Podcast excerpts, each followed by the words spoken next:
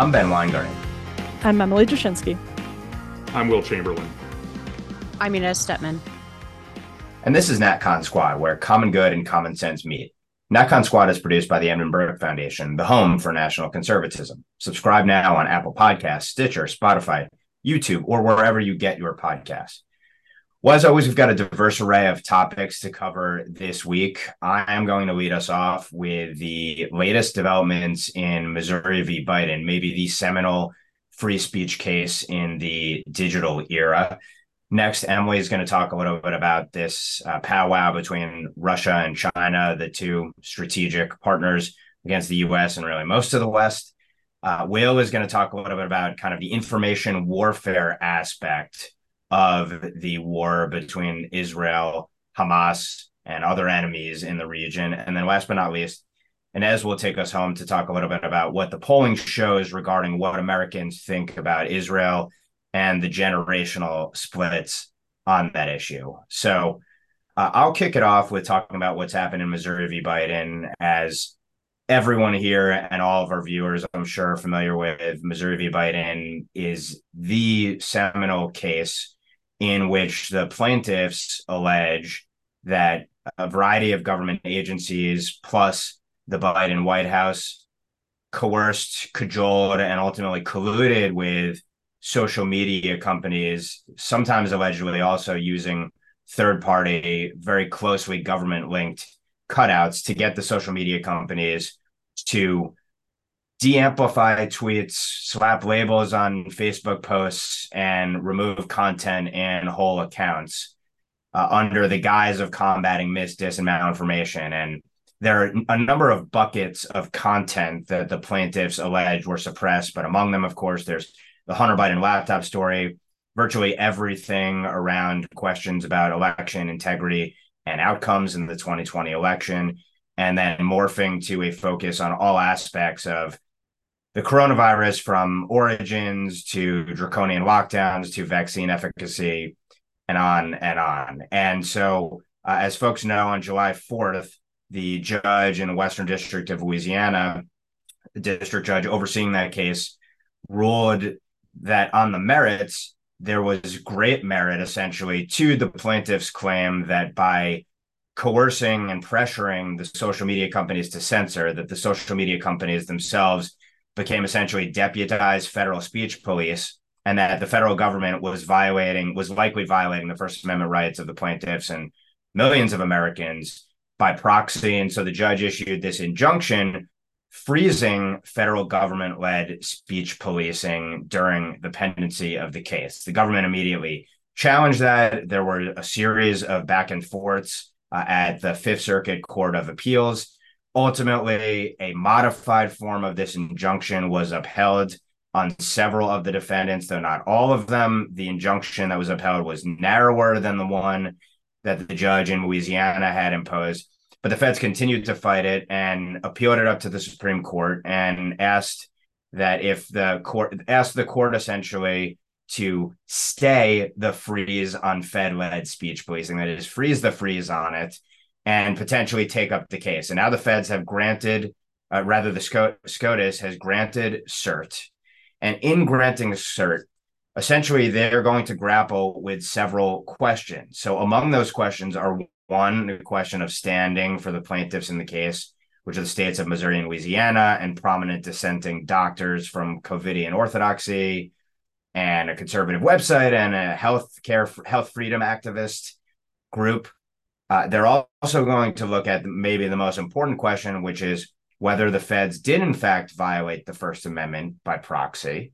And then they're also going to question the legitimacy and scope of the injunction that was imposed on federal authorities, including the aspects of the Biden White House, at the CDC, the FBI, and CISA as well. So, major questions to be grappled with. I think many people are cheering the fact that the Supreme Court is going to take up this case. The fact that a district court and then an appellate court have said that there is merit to the claims of the plaintiffs uh, is obviously a potential massive win for freedom. Now, the downside of the fact that the feds are taking up this case is that they are they are staying the freeze on Fed-led speech policing, which means that for months now, the feds, up until the case is dealt with, the feds are going to be able to continue potentially leaning on social media companies to suppress wrong think, including in the middle of a intensely heated election cycle. Uh, to that end, there were a few dissenters on the stay issuance aspect of this, including Justices Alito, Thomas, and Gorsuch, which is probably going to preview in part, you know, who's going to lead the case that there were First Amendment violations when the court does grapple with the questions. Uh, there are any number of, I think, really poignant remarks that Justice Alito made in his dissent. Uh, I think maybe kind of the the most important one is what how he concludes, saying that what the court has done, I fear, will be seen by some as giving the government a green light to use heavy-handed tactics to skew the presentation of views on the medium that increasingly dominates the dissemination of news, i.e., social media. He also has a quote where he says, Government censorship of private speech is antithetical to our democratic form of government, and therefore today's decision is highly disturbing. That is the decision not to maintain the freeze on the speech policing. He also acknowledges essentially that by imposing this freeze, that they are going to be leaving political speech open to suppression in the midst of the election cycle. So you know, again, sort of like the Fifth Circuit, which originally omitted CISA from its injunction and narrowed the injunction, we sort of got a qualified victory there. They ultimately corrected their error, in my view, and imposed the injunction on CISA. I think we're getting a, a potential partial victory here. That the court is taking this up is a great thing to the extent they rule rightly. But in the interim, speech remains under assault on social media. Uh, that's how I see it. I'm curious what you all make of the significance of the case and, and what you make also of the court staying the injunction? I think that the my, my big thing that I noticed during the week was that I thought people were a lot very optimistic about the results of this and very positive on the Supreme Court taking the case. But given the posture, the fact that the district court had imposed this injunction and the Fifth Circuit had, you know, essentially refused to stay it, the fact that the Supreme Court is not only taking the case but had lifted the stay was a was a bad augury, right? This is not a good sign for the outcome of the case for the free speech side. Um, and the fact, especially with you know three dissenters who are notably the generally the most pro free speech members of the court in Alito, Thomas, and Gorsuch, like that's it's not. This is actually kind of scary. Uh, I'm worried about what the outcome is going to be here. That's not to say that this is a lost case by any means, and certainly I'm sure Kavanaugh and, and Barrett and will listen to the arguments of Roberts as well um, and that by, by no means is is a reversal guaranteed here. But I'm not I'm not optimistic. I think the, the best outcome here would have been for this case not to be heard by the Supreme Court, for them to just have just let the Fifth Circuit's decision stand and lay, leave the freeze intact, kind of on the ground, you know, and on the theory that there really isn't the Fifth Circuit was just right, and there's no need for us to hear it um, here anymore. So um, I'm concerned that we're going to get a bad, not just this, you know, in short term problem of political suppression of speech being allowed by the government over the next, you know, next 12 months. But I'm also very worried about the possibility of just losing this case and having a really bad precedent come down on state social media censorship. I, also do find this to be a very frightening scenario. And especially, you know, so CISA is actually something that Congress is debating at the moment. And there are a whole lot of Republicans, uh, including, you know, people that are are you know generally looked favorably upon by the conservative movement, someone like Mike Gallagher, who are defending parts of CISA um, and basically in effect defending the whole of CISA.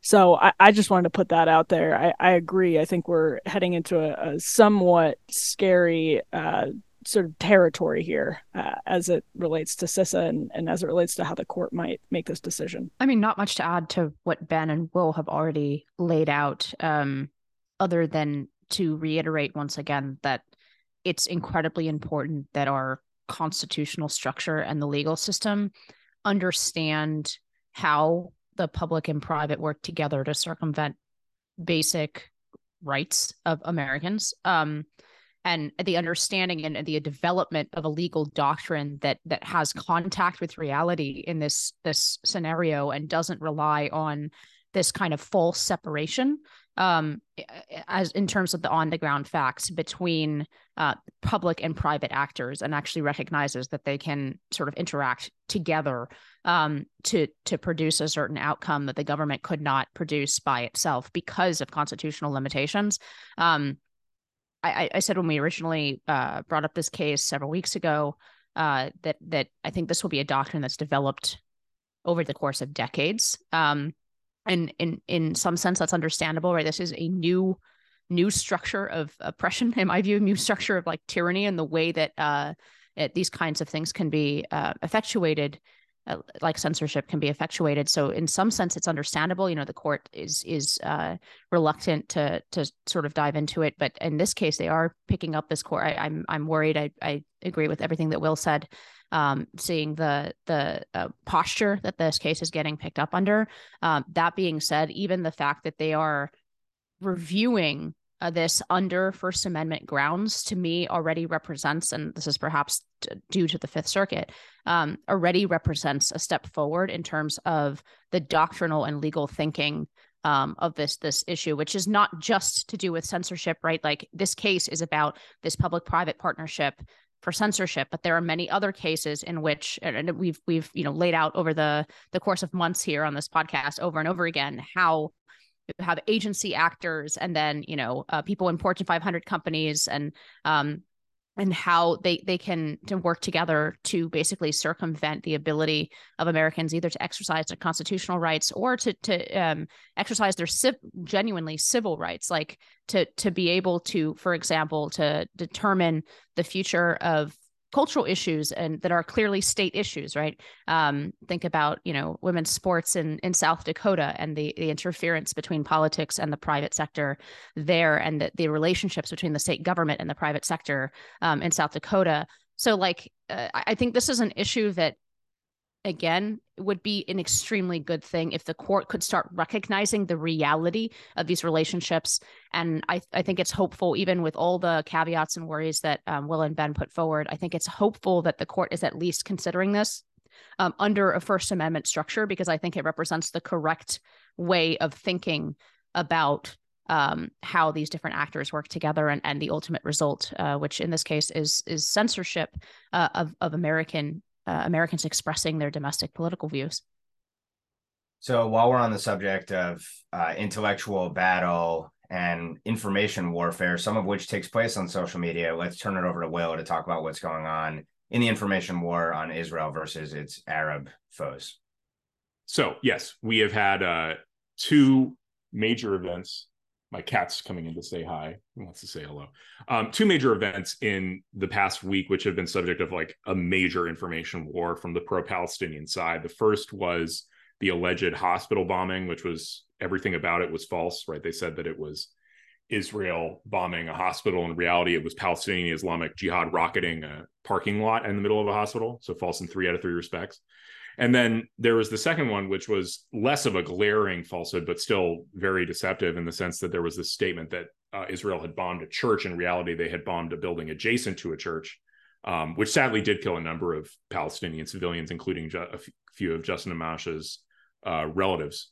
But in both cases, essentially, there was this massive information campaign by pro Palestinian accounts on Twitter to try and um, spread a narrative that Israel had done something beyond the pale.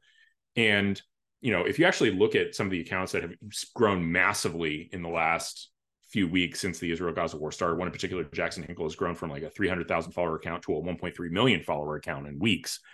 Um, there's a there's an interesting dynamic where that that that comes from taking just an absolute absolutist pro-Palestinian line um, in politics, and that there's just this this sea of support for that. And you're wondering, okay, well, where's that coming from? Well, you know, it's a reminder that Muslim Twitter is is huge. There are 1.9 billion Muslims in the world and only 16 million Jews, and it's, it's sometimes it's actually kind of easy to forget that fact that um, in general the pool of natural pro-Israel support is much much much much inf- smaller than the pool of natural pro-Palestine support, and so you get this just wave of not only you know falsehood but essentially encouraged falsehood and encouraged BS um, coming from the pro-Palestinian side that is just it over it's it's almost overwhelming. And and you know the IDF I think to their and Israel to their credit are doing a pretty good job of like put you know combating it in the sense of being really really scrupulously honest.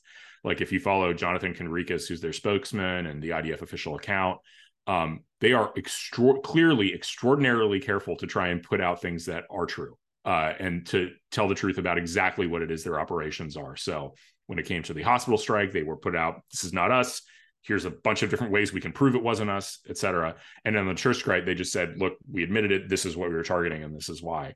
But they're in the unique position that they just have to tell, they have to be completely scrupulous about the truth because they're in this battle where their their adversaries have the benefit of numbers, just an enormous, overwhelming numbers. Um, and broader sympathy on the left. And, you know, even when it came to, for example, the mainstream media, there was just this reflexive reporting of everything Hamas said. Um, and it's a really i haven't like i don't have a huge number of conclusions to draw from it on a macro level and i'm curious what you guys all think about what israel should do from this. One is that community notes are absolutely essential. Like i'm as big a free speech advocate on the internet as anybody but community notes are really important as a corrective to people who just make a business model out of spreading bs and make a business model out of lying. Like there has to be some sort of broader corrective from the public um, and if anything, I'd like there to be a little more enforcement on the community note side, like in the sense that if you keep BSing on community notes, maybe you get a poop emoji next to your name or something for a period of time. Um, but that that's one part of it. And then the second is like how challenging it is to deal more broadly, like with the situation that Israel's in. Like again, you just forget they're just this, they're just a huge minority relative to the broader Arab world. And so uh, it's kind of the whole reason one of the tweets I did yesterday was it's kind of the whole reason there needed to be a state of Israel in the first place is that you can't trust the broader world to treat the Jews fairly in general. So I'll leave it there.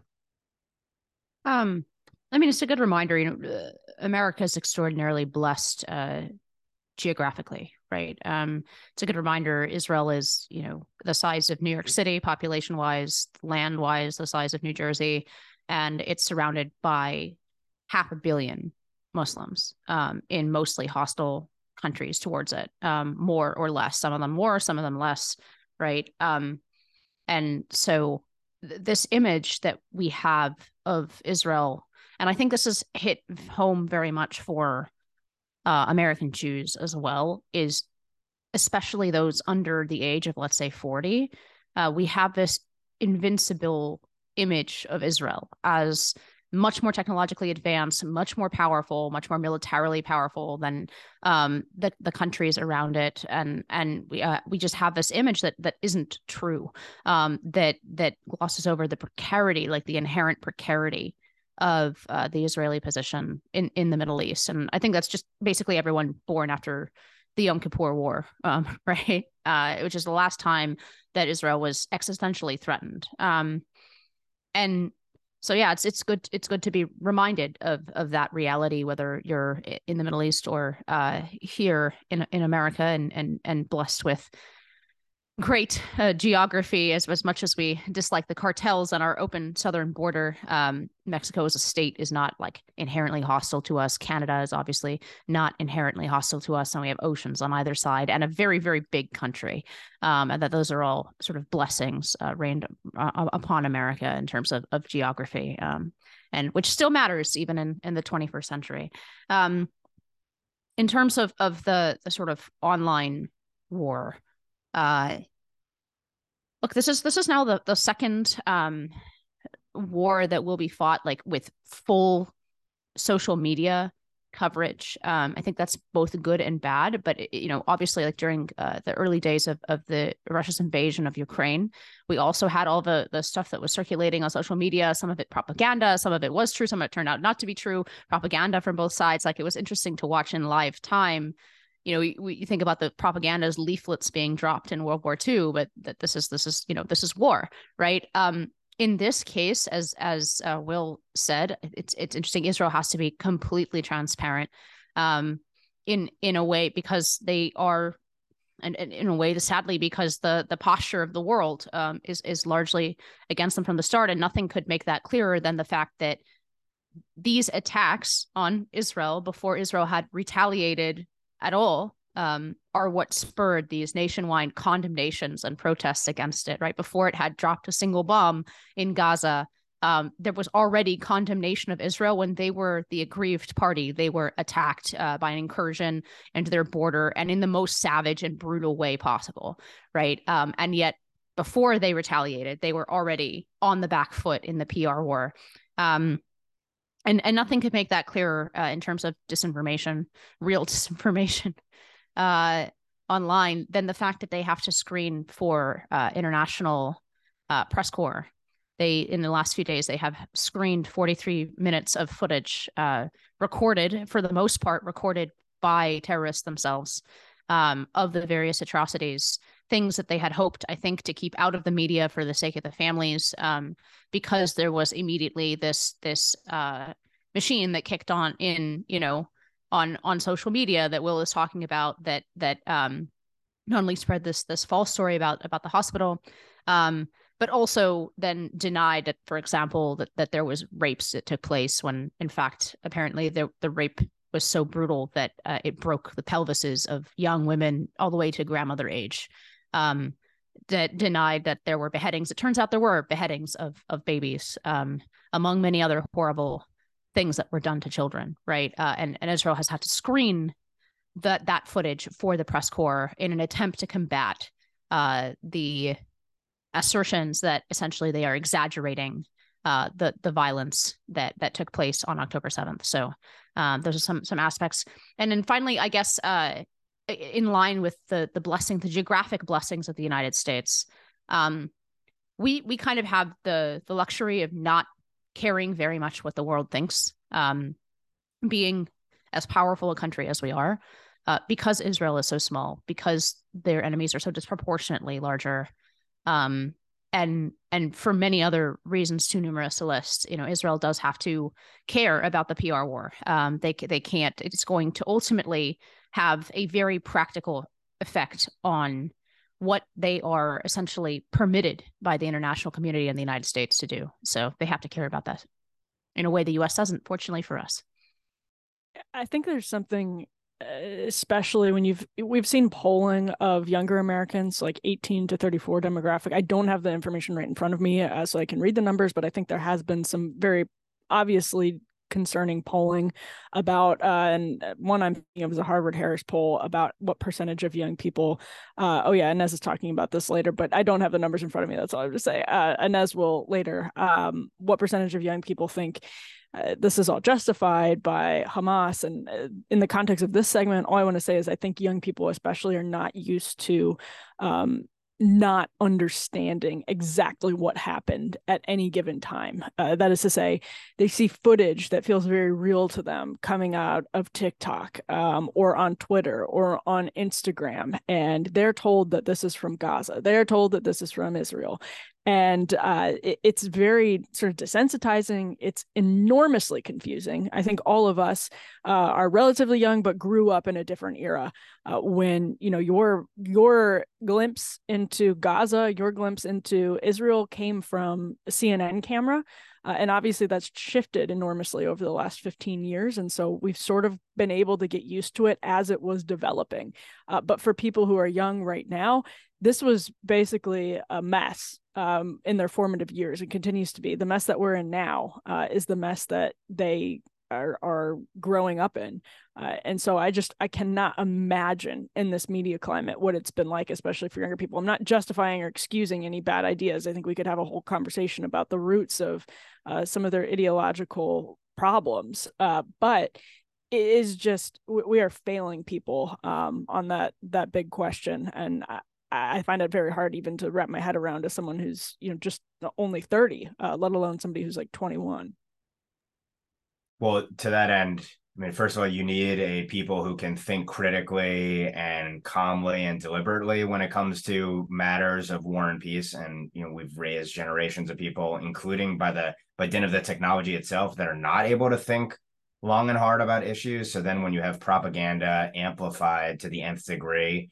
that fits in a paradigm that they've been people have been propagandized in for you know, decades now of oppressor and oppressed and the imperialists and all the other uh, really Soviet era propaganda, which much of the Arab world glommed onto, particularly around the Palestinian Arab cause. Uh, it's ready made for people to be heavily propagandized and indoctrinated. Um, you know that the that the corporate media, legacy media itself has taken the side that it's taken is not at all surprising. You can go back and read you know, Matti Friedman back in 2014 talking about this, and you can go back throughout history and you can look at the press essentially being on the anti-Israel side of things. So not at all surprising that they got it horribly wrong. Of course, the most quote unquote authoritative voices are the most prominent and prolific purveyors of mis, dis, and malinformation while they call for censoring it. The only silver lining in this situation, and it's a situation where the peril is probably greater than ever before because there's always propaganda in war and there's always a fog of war. But now the information can travel and maybe look more credible at a faster speed than ever before. And because the weaponry is also uh, more powerful and quicker, it can cause massive miscalculations in real time in a way that maybe it couldn't before. But the only silver lining I'd say is thank God there is a Twitter, for example, that allows for counter narrative and counter messaging because for a time there would have been only the corporate media, a few networks, and a few print publications, and everyone would have been indoctrinated in mis, dis, and malinformation here. So uh, thank God we have social media for situations like these. Uh, and on that note, we will talk now with Inez about what the polling shows about public opinion on Israel, Hamas, and beyond. Yeah, just to follow up on Emily scooping me uh, on my segment. Um, there, there's been a number of polls, but the one I'm going to cite, um, I think, makes this this clearer. Um, and it's a very straightforward poll in a sense, um, because the wording of these things is quite tricky. But it, it asks whether the attacks of October 7th um, are justified or not justified by the grievances of Palestinians. Um, and I think it's a good way to phrase the question, right? Because it, it separates out people um, who might otherwise think, you know, about this is long running Israeli Palestinian conflict, right? Um, might otherwise have some sympathies and, or think, for example, that the the most popular phrase of the last uh, sort of disinformation phrase uh, of the last phase of this this war, um, the the cycle of violence, right? Um, it separates out the cycle of violence people. So this is just people who say these attacks specifically are justified or not justified by Palestinian grievance against Israel. Um, and you start out with boomers, right? 65%, uh, 65 years or older. Um, you start out with only 9% of boomers think that these attacks are justified, right? And then with every successive de- decade, decade, de- decade, decile of um of of uh, age, right? You see this number is dwindle and dwindle and dwindle. Um, so 55 through 64, 11%. From 9 to 11%, barely a bump, right? Um, in terms of people who think that these attacks are justified. 45 to 54, 23%. So just in that decade, you have a doubling, um, more than doubling of the number of people who think these kinds of attacks are justified. And then there's a hard break, um, essentially with millennials, 35 to 44. Um, 39%. Okay, so we're already talking about uh, nearly four in 10 people, uh, older millennials, think that these kinds of attacks are justified. You go further down, 25 to 34, 48%, and you're nearly at 50 50. And then finally, 18 to 24, finally, a majority in favor, not of any kind of pro Palestinian, not in favor of two state solution, but these attacks are justified by Palestinian grievance, the majority of people from 18 to 24 in the United States believe these attacks are justified. And so, you know, this is this is just one issue, this this Israeli-Palestinian conflict, but you will you will see a similar pattern and we have been seeing a similar pattern on any basic cultural proposition in the United States. Is the United States a good country? Is the United States racist? Right? Are we the good guys? are you do you feel proud to be an american we see a very very similar pattern and to people who who find this surprising or shocking um, i would say you know you really have to re-examine your worldview um, and see where it does not align with the reality um, this is the obvious result of allowing the hard like cultural left, the new left of 1968, to take over the American education system, combined with demographic change. That those are the two factors driving it on this issue and on many other domestic issues of import. This massive generational uh, sort of t- um, trends, right? away from things that were once considered not so long ago when you know you had a higher proportion of people in these these these upper three bands right um whether they were Republican or Democrat, that they were just supposed to be, you know, basic propositions like the United States is a good country, Western civilization is superior to other civilizations. These kinds of basic propositions, you will find a pattern like this in in a generational polling on nearly every one of those questions. And it's important to understand that um, and both to do short-term things um, both domestically and abroad to use the majority we have now um, because of older voters but also to think structurally as we i know we do you know week after week on this podcast to think structurally about how we can stop and reverse this kind of trend um, because I promise you, this is far from exclusive to you know the Israeli-Palestinian issue. And finally, even within the Democratic Party, this is even more pronounced, and you can see that struggle playing out in live time between the statements that President Biden will make supportive of Israel and then the inability of his staff, or sometimes the outright rebellion of his staff, um, to follow those kinds of directives. So you have the letter signed by 500 staffers, Democratic staffers, congressional staffers, anonymously criticizing the Biden administration for being too pro-Israel. Um, in, in this instance, and then you have the recent exchange from the press secretary's podium, right, where um, uh, Jean Pierre could not even answer the question about anti-Semitism without immediately pivoting to anti-Muslim bigotry, right? She and those staffers are representative of the next generation of the Democratic Party. And like in so many things, Biden is a transitionary figurehead. Um, so I don't know uh, what you guys think about these kinds of polls, but I see them not as relevant only to this particular conflict, but as generally indicative of the direction, the cultural direction of American society. Yeah, I think it's terrible. Uh, I'll be very brief. Um, raise the voting age and seize the endowments. Um, I don't see a reason why people under the age of uh, 25 need to be voting. Sorry, it's just that's just real talk. I, I, think that that was the voting age was moved down to 18 in the aftermath of the Vietnam War when we had drafted a bunch of people. We have an all volunteer force.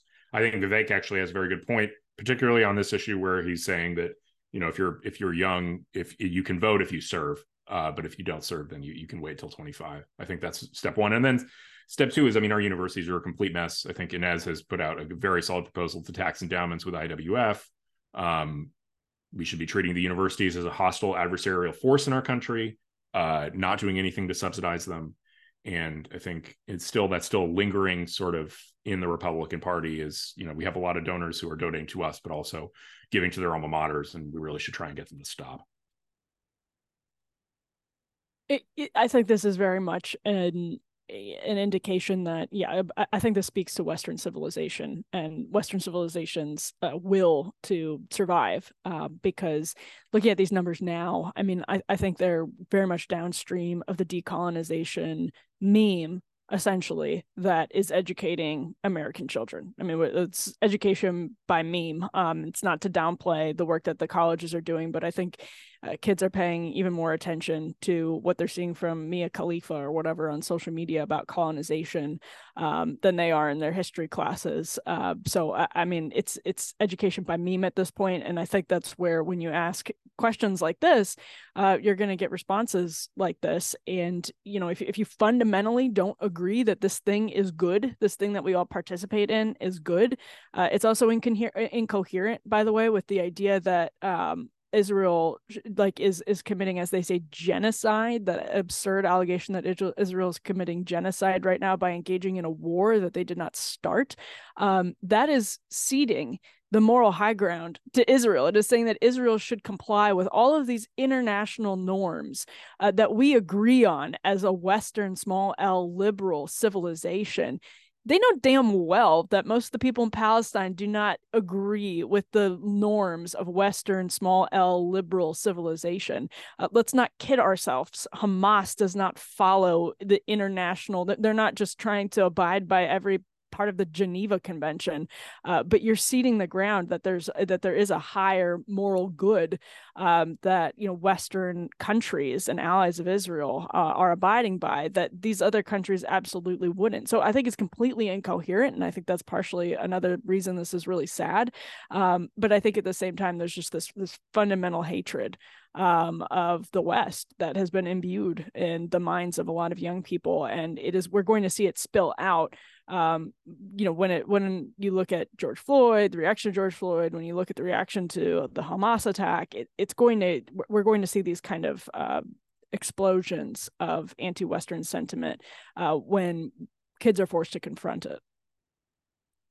Yeah, and I would just add to that that I think the the most acute form of it though is seen in the reaction to uh, Israel and Israel defending itself, attacks on Israel, and I made this case in the book I wrote a few years ago, American Ingrate, which is about how I said that Ilhan Omar, despite the fact that she may look extreme on paper for the Democrat Party, actually personified the future of the party, if not its present, and that that was a coalition which included obviously leftists as well as Islamic supremacists, and that the glue that cemented these two otherwise disparate parties, again on paper, uh, is the Jew hatred, and Jew hatred as a proxy for hatred of the Judeo Christian West and our civilization as a whole. So, to that point, I mean, I think what the poll numbers are is a proxy for where these cohorts shake out on a whole slew of other issues.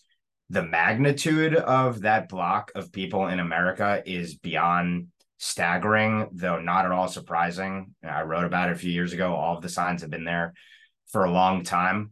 Um, I would note again, you know, I mentioned how the Palestinian Arab population kind of colluded with the Soviet Union back really in the 60s to kind of seed the these ideas, making it seem as if the struggle was one and the same. And you see that obviously in the rhetoric today. I just point to, and I, I pulled these quotes pretty recently.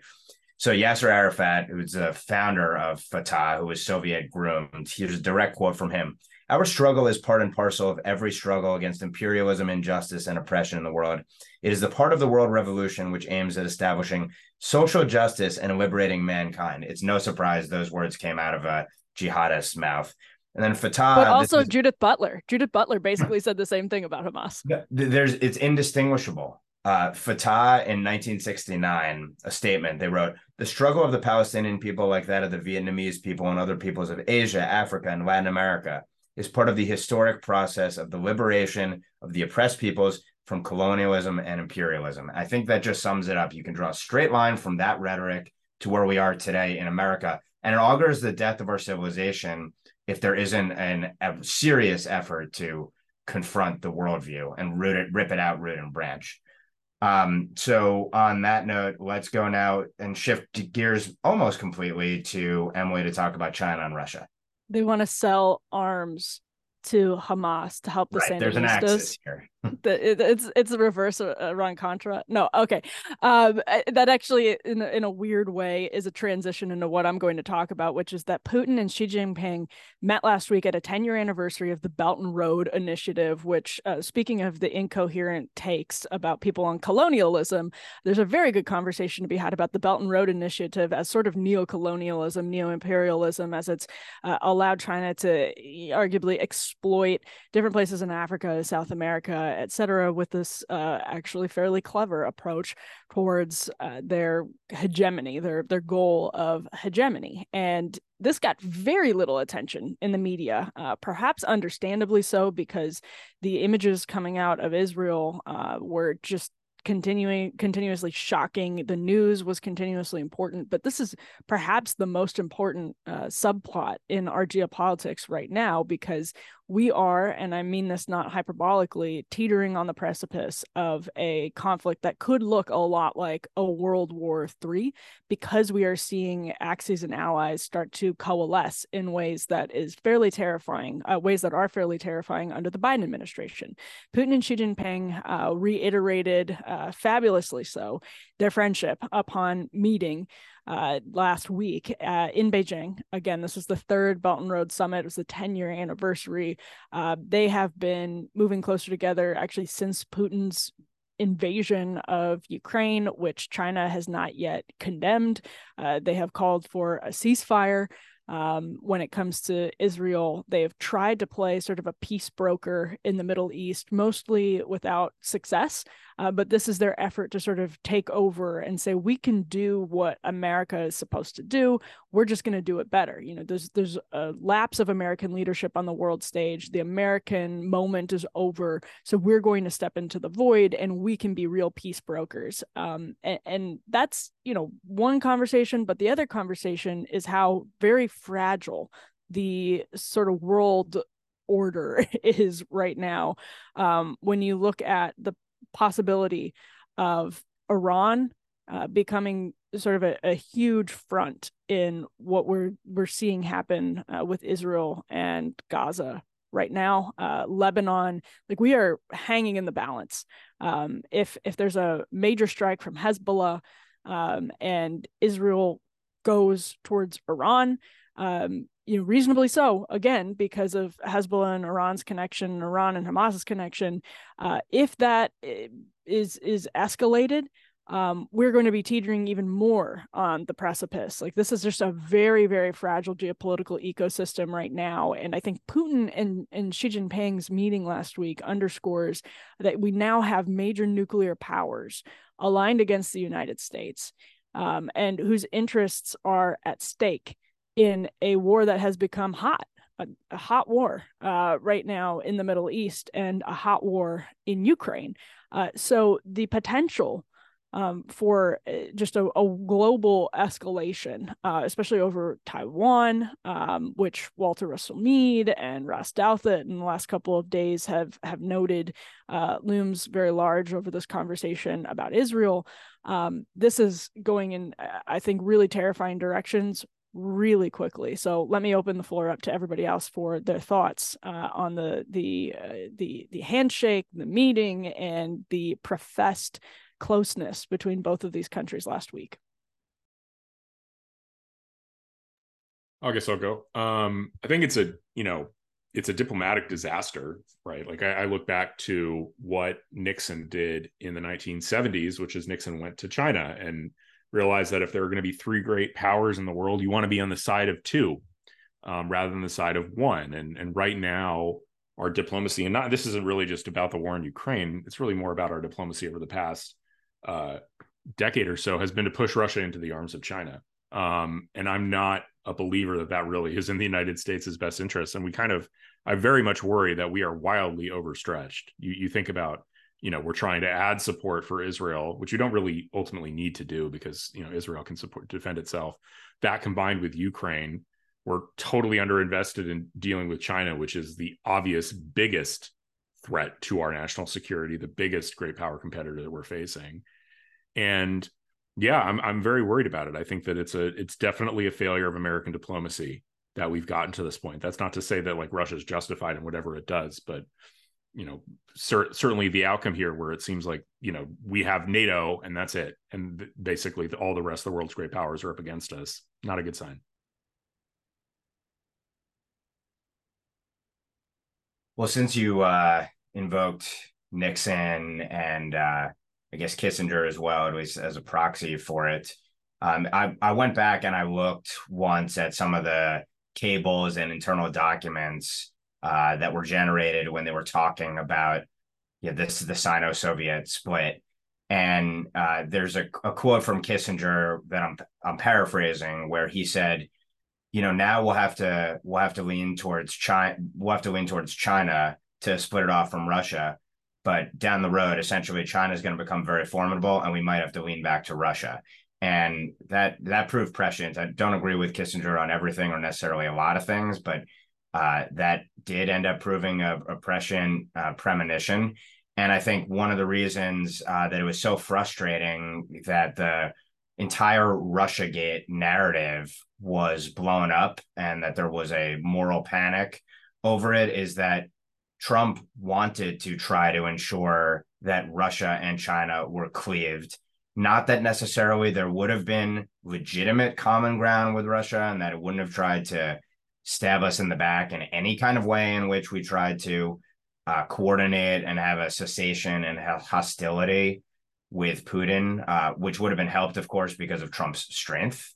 Um, but essentially Russiagate killed any chance of ensuring that we could at least try to keep Russia closer to our orbit than China or try to stir up unrest between Russia and China. And consequently, now you have this senior partner in China, junior partner in Russia, all of their proxies around the world when it comes to China, obviously with North Korea and others that it's trying trying to curry favor with through Belt and Road, and that it is influenced in all manner of ways uh, through its its efforts abroad, uh, and then obviously Russia as well with Iran and Syria and other powers.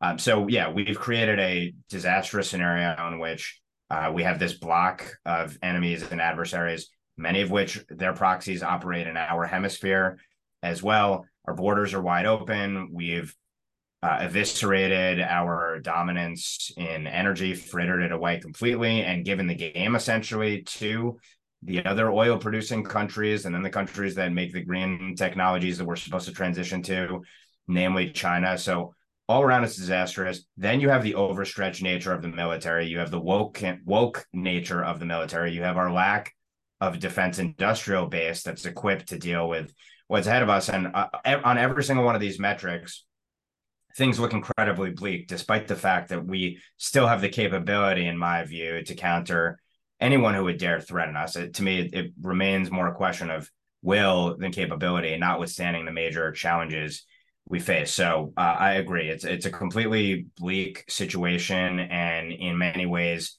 uh, brought upon by a third term of Obama Biden policies. That I, I always, you know, I kind of ask the rhetorical question. But if you were trying to empower and embolden your enemies and weaken your allies and yourself, what would you do differently than kind of the Obama Biden agenda? And we're seeing the consequences of it. The consequences of it are not peace. The consequences of it are a world in utter chaos and our interests threatened at home and abroad.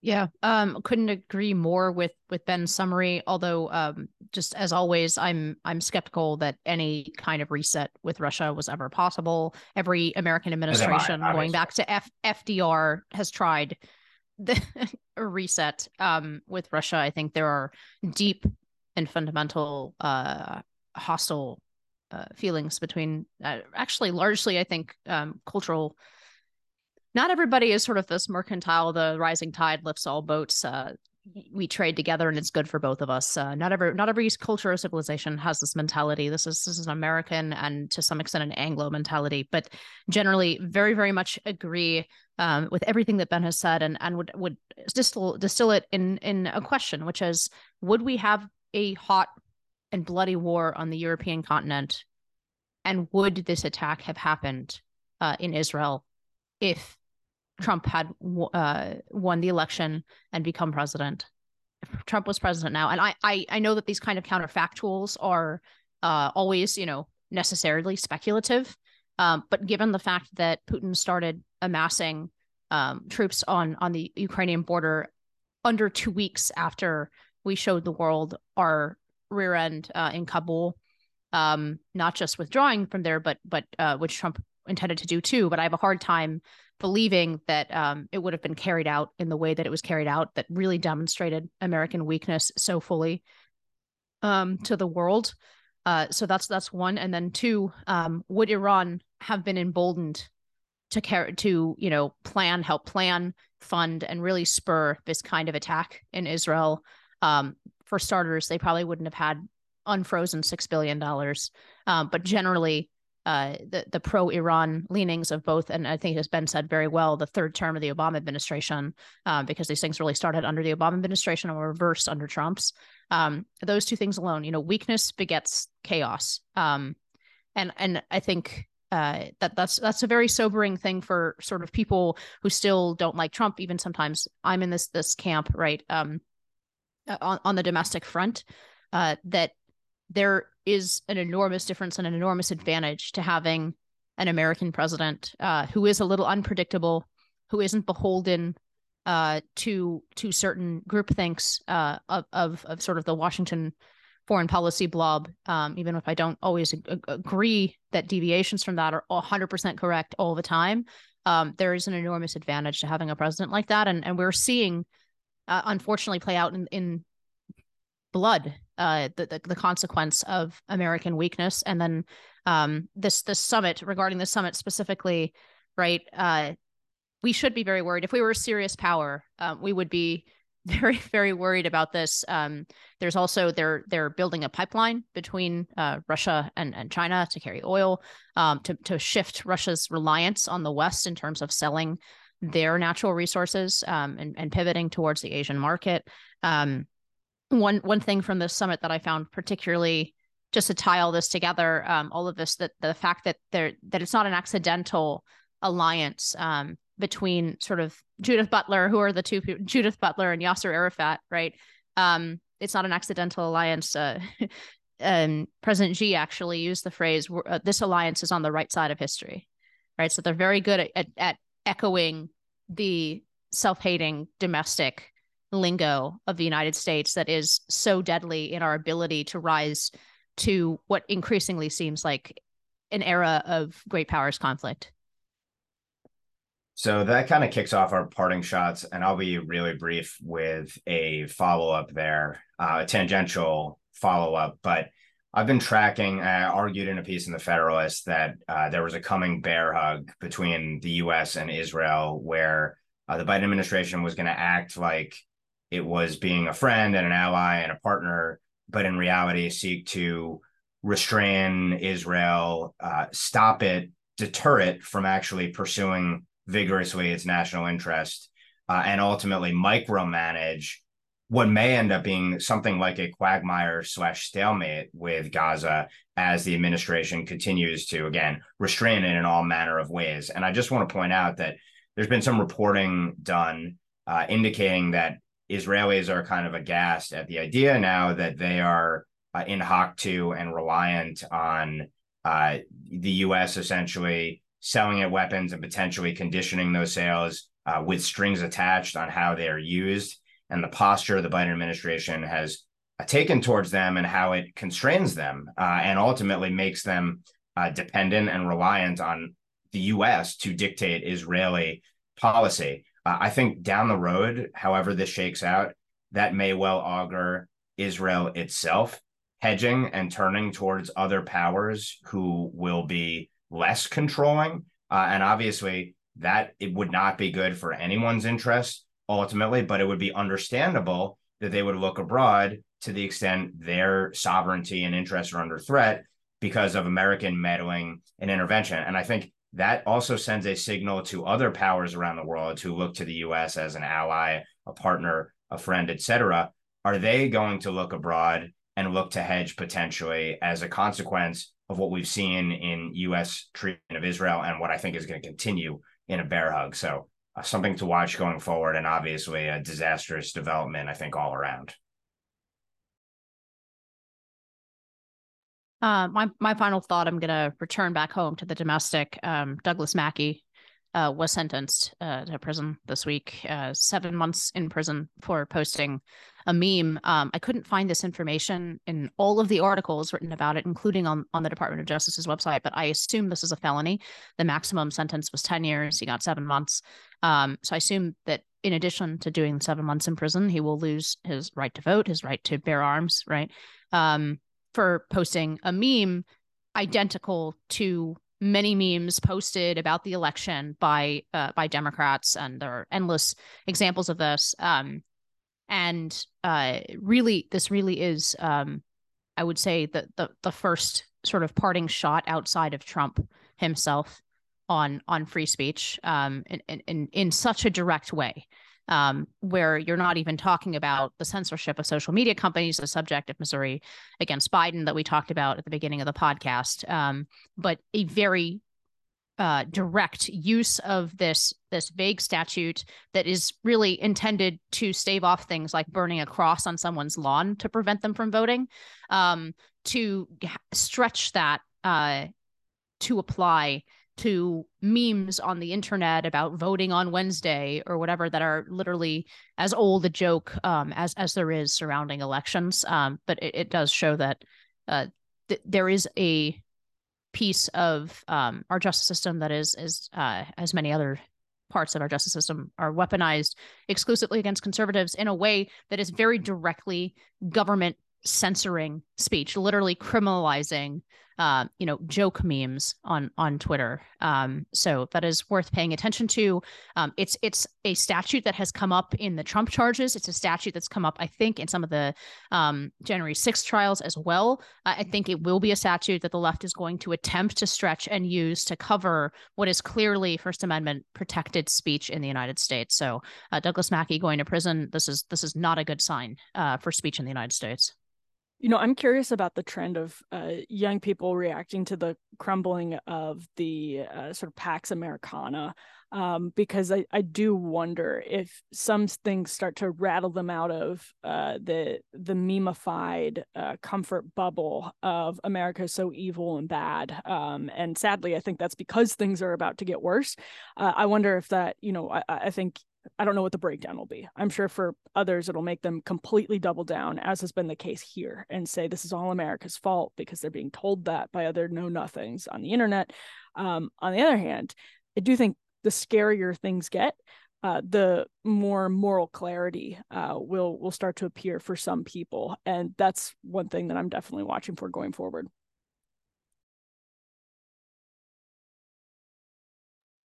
Um, yeah. So uh, on similar to what Inez is talking about, more lawfare. Jenna Ellis had to plead guilty in Georgia court today uh, to one count of aiding and abetting uh, some false statements in court. I, I, don't remember exactly. I don't want to say exactly what the count was, but I don't have it in front of me. Um, more example of lawfare. There's been a, a trajectory of these defendants taking no jail plea agreements when they're facing a major felony charge from Fani Willis and the RICO charge in particular. And it honestly, the fact that they're taking these plea agreements doesn't really give any indication that they're actually guilty. They're effectively coerced into doing so by these extraordinary sentences that are available under the RICO Act. So um, I feel very sorry for Jenna that she had to do this, um, but it also goes to show just like how ridiculous that particular piece of lawfare is in Georgia, and connects more broadly the ridiculous lawfare that's going on against the president, uh, former president. Um, something that we'll need to keep talking about over the coming weeks. Well, not depressing note, on behalf of Emily and Nez and Will, thanks for tuning in. I'm Ben Weingarten, and we'll see you at the next NatCon Squad.